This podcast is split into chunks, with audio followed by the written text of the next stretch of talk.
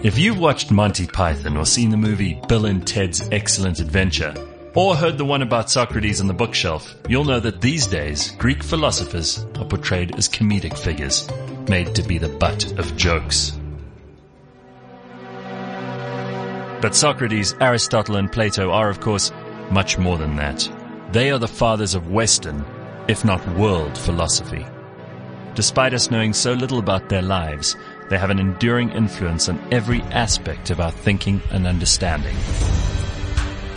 The university, the academy, the school, these things all come from the three great philosophers, men who actually lived and knew each other.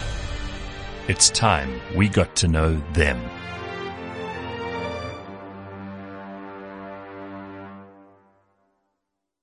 We are back with another season of Blind History. Um, when Anthony and I were talking about what we were going to do here, we thought, oh, it's going to be months away. It feels like it's all just suddenly arrived.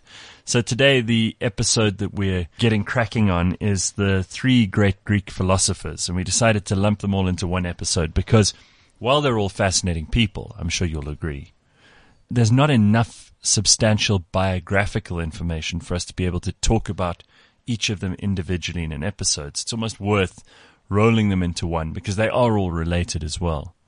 Um, and just before we even get started, was there a, a favorite one among the three? I'd probably say Plato. And then really? Fo- yeah. Uh, Why? It looked like he had it more together. I think that Socrates was a bit crazy, you know, so he was maybe a little bit cooked, possibly. So I'd probably say Plato. And then Aristotle, um, I think he's probably the one that's in the Western world they probably lean on the most, and actually around the world. Yeah. But yeah, I just enjoy Plato. And, and Plato, the big claim to fame is the university sort of startup. Yeah. So that piqued my interest. Well, I mean, we'll start off chronologically and start with Socrates, who was the first one. He was born in four sixty-nine B C, and he actually started off as a stonemason. And he, he wasn't particularly well educated, which is why he's my favorite one of the three. And he was a bit nutty. Mm. Um, but the, the father of Western philosophy, really. Correct, yeah. And in some ways, you know, his his famous line, "Know thyself," is kind of a guiding philosophy of mine. Throughout the whole of your life, your mm. purpose is to try to understand that life and to try to understand yourself. And I've always thought that that was very powerful, just those two words, "Know thyself." It was eventually those two words that were carved onto the entablature of the Temple of Delphi. So it became kind of the guiding philosophy of the ancient Greeks and the Romans, Stoics and the teachers of the ancient world. But Socrates was very bizarre. He also fought, didn't he fight as a soldier in the Peloponnesian Wars? Yeah, so his parents, people say that he was, they were very poor. They were sort of medium poor, if that's even a term. In the ancient but, world, that, there's yeah, a difference. Yeah, yeah. So, which allowed them to send him to the army. And everybody had to go to the army from the age of eighteen to sixty odd. You know, they had to really serve time whenever necessary. And, well, and listen, they weren't messing around. Those Peloponnesian Wars were quite vicious. It was against the Spartans. Mm. And the Spartans, you know, there's a long history about how they lived their lives. But anyway, so he went and he was impressive. He was fearless and very much the way he lived his life. And you can see definitely in the end at his trial, absolutely fearless. And it's ironic. He saved the life of a great general, a very popular general. Oh, yeah? During the Peloponnesian Wars. And this particular general was one of many that stood against him at his trial. Oh, really? Yeah, so it was quite... Even that, though he'd saved him? He saved his life in the Peloponnesian Wars. And, ungrateful son of a bitch. Yeah, and he was one of the main instigators of taking him down. You know, we're kind of circuiting round to the death, but this was a life well lived. He always said an unexamined life is not one worth living. Mm. Again, that philosophy of know thyself, which I think is so powerful. But we don't have any actual surviving accounts of his life or of his own writing mm, he by him. He, yeah, so he didn't note anything. I think he was just famous for just asking questions and then actually pulling the answer out of his audience. I mean, it was phenomenal. That was what they called the Socrates method. Yeah, that's right. And it also, it upset a lot of the nobility. Well, he would question everything. I mean, he wasn't particularly trepidatious around things like gods and mythology and mm. stuff that was very sacred to to the Athenians and to the Greeks at large. But also at that stage, Athens was quite an open-minded place compared yeah, to the rest of human history and what came after. And I think he, he used that to his advantage. It was Periclean, true democracy. Everything was decided by an actual, you know, democracy meant everyone pitched up and mm. they would decide stuff together. Yeah, the men. It's incredible. The, only the men. Only the obviously. men. Only the Athenian citizenry exactly. and the nobility, by the way. But it was still democracy of a very pure kind. But I remember a story someone told me about how Socrates, when he was giving a lecture or he was talking about something or he was extracting questions and answers from people, if someone started applauding or the crowd got very excited about something, let's say they'd made some breakthrough in answering a question with some philosophical answer that people liked, if they started applauding, he would leave because he didn't like the idea of them liking the answer more than the mm. process. It, very pure guy in that respect, but he was a real hippie, right? He was on the streets. Uh, that we got from Plato was what he looked like. He was short, stocky, bulging eyes, snubby nose. So didn't, he was, sound, didn't sound like a good looking no, guy. No, and then he was, when he walked around, you know, with dirty clothes, unkempt, dirty fingernails. And at the time, you talk about Athens. Athens was the place to be. There was philosophy, poetry. There was, it was just an incredible place. But beauty, beauty of being. Everybody that was admired were these athletes with oily skin and yeah. and shiny skin, should I say, rather. And I think the oil came later. But and he was a, a mess. Yeah, he was a mess. But I mean, even if you see those busts of, of his, and I saw two of them in Rome when I was there last year, they don't really portray a very uh, nice-looking man. No. And he always looked like he was stuck in a stare because he had those yeah. eyes. So, so obviously I think that if we lived in that area, we might have thought, oh, it's uh, – you know. But he, he used to say a lot of things that I suppose we've carried through into modern wisdom, and they sound like very profound things now, but I'm sure they were when he said them. Yeah, things definitely. Like, the only wisdom is knowing that you know nothing. Yeah, you know, one hundred percent. Which is, and he which knew I, that. And, and a lot of older point. people say that stuff to you, and you don't yeah. get it when you're young. Yeah, that's true. Now, he had a wife, yeah. Xanthippe. One of his colleagues, I would imagine, said that she was undesirable. That's how he, he described. But Socrates also had three children, and uh, what upset her was she just said, you're fiddling around with this blah, blah, blah stuff and nobody's paying for it. Yeah. Why don't you go and do some stonemason work? Right, and bring home some bacon. Br- bring her, so she was upset with it. But she was apparently a real shrew of a woman, and when he was asked about her, he said, because she was so unimpressive, he said, a horse trainer has to practice on the most spirited animals.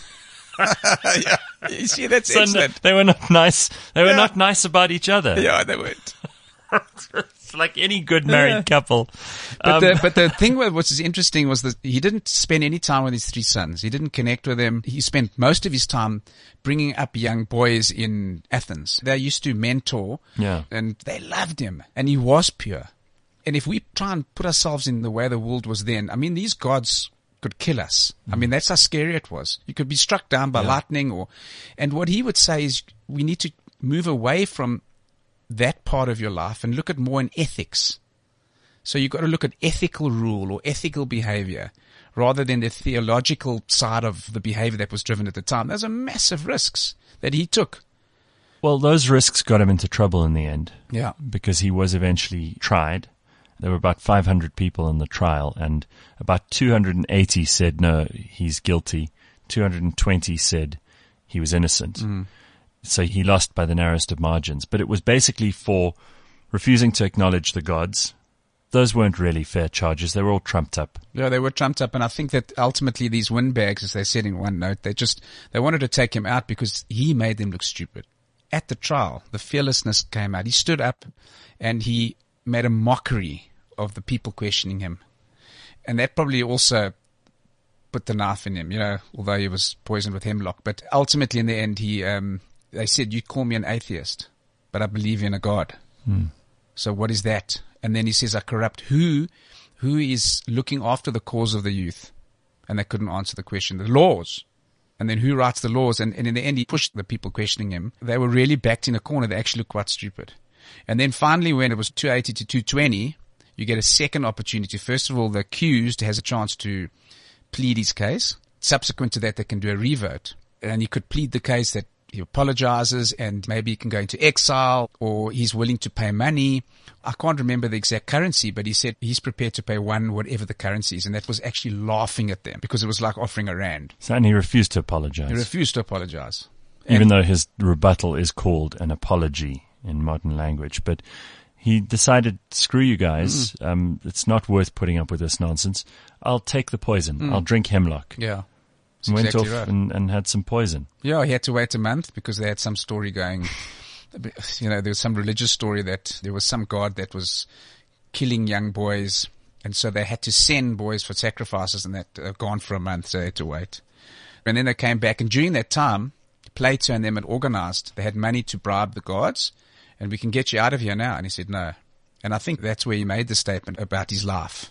And it's just not worth living mm. if it's, you know, he, he has to stand up for what he believes in. And Athens was his city. Now, Plato came after him, but he was also his student, right? And Correct, he wrote yes. most of what we know about Socrates, including mm. what you said about the way he looks. Um, he was massively influenced by Pythagoras and established one of the first real schools in the Correct. West. It was called the Academy because mm. it it took place. The lessons would take place. The discussions, the conversations would happen in a place called the Academia, yeah. which was land that used to supposedly belong to Academus mm. back in the days. Yeah, that's correct. So this is the first school. Yeah, it was like a tertiary education. Yeah. It survived three centuries. And then our dear friend Sulla, who came before Julius Caesar and Augustus, he came and just destroyed it. Wiped it out. But it lasted for three centuries. And so many famous philosophers, such as Aristotle, came to Plato's Academy. Now, also they had mathematics there. They taught literacy. And he was really recognized, Plato, as the first utopian thinker. I mean, he would think of metaphysics and epistemology and that kind of thing, which are matters of ethics and virtuism. And he wrote thirty-six books. All of them are dialogues in which Socrates features quite prominently as the protagonist. He devoted his life to one goal, which was helping people to reach something called eudaimonia, or fulfillment. Mm. I mean, that's quite extraordinary. Well, is happiness, this, is this yeah. one of the reasons you thought that he was more together than the others? Well, I suppose he talked to me more. You know, I think it just made so much more sense. You know, there's no doubt that Socrates was incredible and Aristotle, but it just, if we can just see something that makes so much sense, wise men talk because they have something to say, where fools talk because they have to say something. So, I mean, it just makes so much sense today. And you must realize we're talking yeah. two and a half thousand years ago in a completely different society, and it talks to us. I just found that amazing. And then also he was broad in what he did in philosophy and all the things that he added to it. So such as Pythagoras, yeah. he loved the numbers. He loved the math side of it. Yeah. So there was, there was a lot more to him. But interestingly enough, if you look at Plato, Plato was a wrestling champion. Huh. He'd won two tournaments, and if he won the third tournament, he would go to the Olympics. And, you know, you would get food for the rest of your life. You'd get a meal for the rest of your life. The previous tournament he won, he won a massive bottle of olive oil, which he couldn't finish himself, so he distributed, and that's how they made money. And he was, a, compared to Socrates, he was this proper Greek god-looking athlete. And interestingly enough, he overtrained. His coach said, no, no, no, listen, do not train today because you're fighting tomorrow. He didn't do that, and he lost that and didn't get into the Olympic Games. And that stuck with him, so that when he'd already retired from wrestling, one of the great Greek wrestlers for the Olympic Games, he said to the trainer, who was a god in training and a famous general, he said to him, you're overtraining your your subject. And the guy was mad with him. But then he told the story and it made sense. So he was very much about looking at the physical side and looking after the physical side and also looking after the mind. So basically, if you only look after the physical side, your mind is gone. You're an idiot. Hmm. But if you look after your mind and not your body, your body's not going to last with your mind. Yeah. So he spoke a lot about those. It's amazing. It's it's sort of like he had some balance that the rest of us are still trying to attain. Agreed. And he did have, he had a lot of interest in the way things worked in government, obviously. He said that democracy needed to be reformed. He said people should be only allowed to vote once they are philosophers. And he said that philosophers should be kings. And no surprises there. Kings should be philosophers. Yeah, but he meant it deeper, but, uh, you know, I was being a bit cynical, but that makes a lot of sense. I mean, I wish we could have more of that. Well, like Socrates, he was worried that people would be easily persuaded by someone charming and populist, mm. and we deal with that today even. All the time. Than by someone who was really thoughtful and who meant well and mm. who, who wanted to dedicate themselves to service. Yeah. It's much easier for humans to become enthralled by someone who just talks a good game. Mm. Well, that brings us to Aristotle, who's the last of the three. And Aristotle trained under Plato for a while. Yeah, he did. Although they were actually quite competitive, right? Yeah, they were. They're not sure if Aristotle left Plato's Academy to start his own because he felt he was snubbed when Plato passed away. He thought he was oh, going right. to take over. Because of his Macedonian credentials, if you can call it that, his, his parents. So they were born in northern Greece, but mm-hmm. his dad was in the medical field. He was a royal doctor. Yeah, he was a royal doctor for the Macedonian king. So he grew up in court mm. in Macedonia. And so it could have been that as well, because there was a lot of sentiment, you know, after the Peloponnesian Wars. The Macedonians weren't necessarily always massively accepted, yeah. especially when Alexander died. So there could have been those reasons why he started his own school. You mentioned his father being a royal doctor. There was also an interesting story about by the time that he'd developed his reputation as the man who knew everything, or the master, the philosopher, Aristotle was already in demand all over Greece. And Philip of Macedon, who was the father of Alexander the Great, said to Aristotle, "Come, I want you to teach my son." And he said, "Look, you conquered my little village. Unless you free all those people, that's my price. Mm. I'm not going to come and train Alexander." And Philip said, sure, released yeah. all of the people from his town. Uh, they went about their own business from there on in, and he dedicated himself to teaching young Alexander. And, of course, we've covered Alexander in a previous mm. episode. But there's no doubt that Aristotle's ideas played an enormous role in the way that Alexander saw the world. No, definitely. That gave him balance. The Macedonians were brutal, hard-drinking warriors, mm. where Alexander, he showed so many other sides of poetry and yeah. and philosophy and all of those things. So Aristotle definitely played a part, although both of them never talked too much about their relationship, funny enough. Hmm. There was probably a bit of competitiveness there yeah. as well.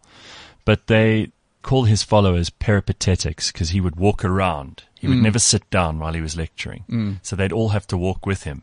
He'd just keep moving the whole time, which I suppose was also a different way of teaching and something we don't see too much of today. You know, it's almost like we'd imagine Jesus Christ walking yeah. with his disciples. But then the Stoics, I never knew this because you hear these terms so often, but what is a Stoic? Well, it's a Stoic that talks while sitting down. So it's Stoic is stool. I mm-hmm. mean, so you always whereas, hear these words. Yeah, whereas peripatetic is the opposite than someone who moves around exactly, while they're teaching, yeah, yeah. while they're talking. Now, he also used to focus on speculative philosophy, so logic, metaphysics, natural philosophy. He was very interested in the real world, physics, astronomy, geology, biology, psychology, and then practical philosophy, which included things like ethics and politics and economics. Mm. And I mean, this guy knew a little bit about everything. Imagine measuring his I Q. If you look at what he did, if we, if you look at his studies on the animals and the fishes, obviously, he got it wrong sometimes, but how incredibly close he was when he talks about vertebrates, invertebrates, yeah, et cetera, et cetera. I mean, it's just so, so on a I mean, practical even the side. Atom, the idea of which wasn't his idea alone, but he expanded mm. those ideas yeah. to the point where only many hundreds of years later would modern science actually catch up to the philosophy. Yeah, two and a half thousand years ago, this guy. So that's why he blew people away. Now, where Plato had the Academy, Aristotle had the Lyceum. Correct, yes. And in French, they still say lycée for school, but it's actually, it was a direct competitor with Plato's school. And all of his books are actually lecture notes. They're not really books that have a thread. Yeah, and it's quite difficult to, to put mm. them together.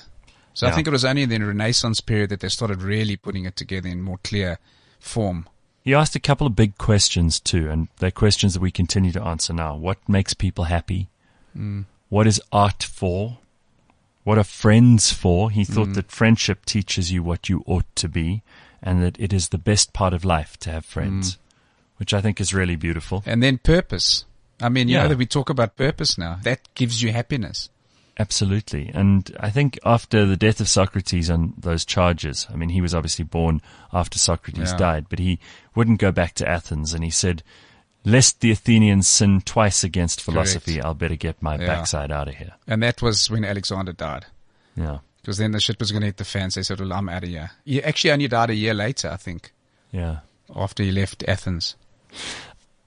Out of the three of them and their contribution to modern ideas and philosophy and all the rest of it, is there any particular event or anything about their lives that strikes you that we would be able to associate with today, that we could think of ourselves in the same world? You draw so much energy from their statements that they make. You know, you talk about the fools. You talk about all men are mortals. The Greeks are men, therefore Greeks are mortal. The three, that's just simple, simple things. All three of them made such a difference to the Western world. Reason. Yeah. Rationality. All of that. Once again, I say, you've got to know what it was like to live in those times. And they weren't scared to say what they felt. You know, in the one statement I said, you know, and he was punished for death, Socrates. He said, the street corner philosopher made a career of deflating pompous windbags. You know, it's just... Could anyone hope for more? Yeah, exactly. Uh, if someone said that about me at the end of my life, I'd think I'd done well. You'd done well, one hundred percent. Deflated yeah. a few pompous windbags. All three of them didn't give a shit about what nobility or who ruled the world cared. Right. That was amazing about them.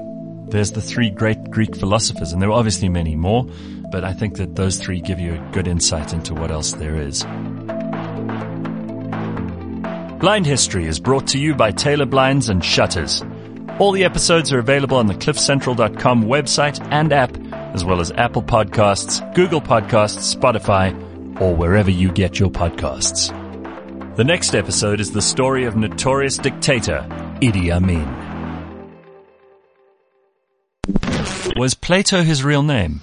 No, it wasn't. It was actually Aristocles, where Plato came from. Was its connotation about broad shoulders oh, that he wow. had? Yeah, so obviously now, his wrestling days. He said that you should let your lover change you. That it's a good thing to let your lover come into your life, and you learn things from them. They learn things from you, and you change. I don't know when in that part of his life he said that, because he also said love is a serious mental disease.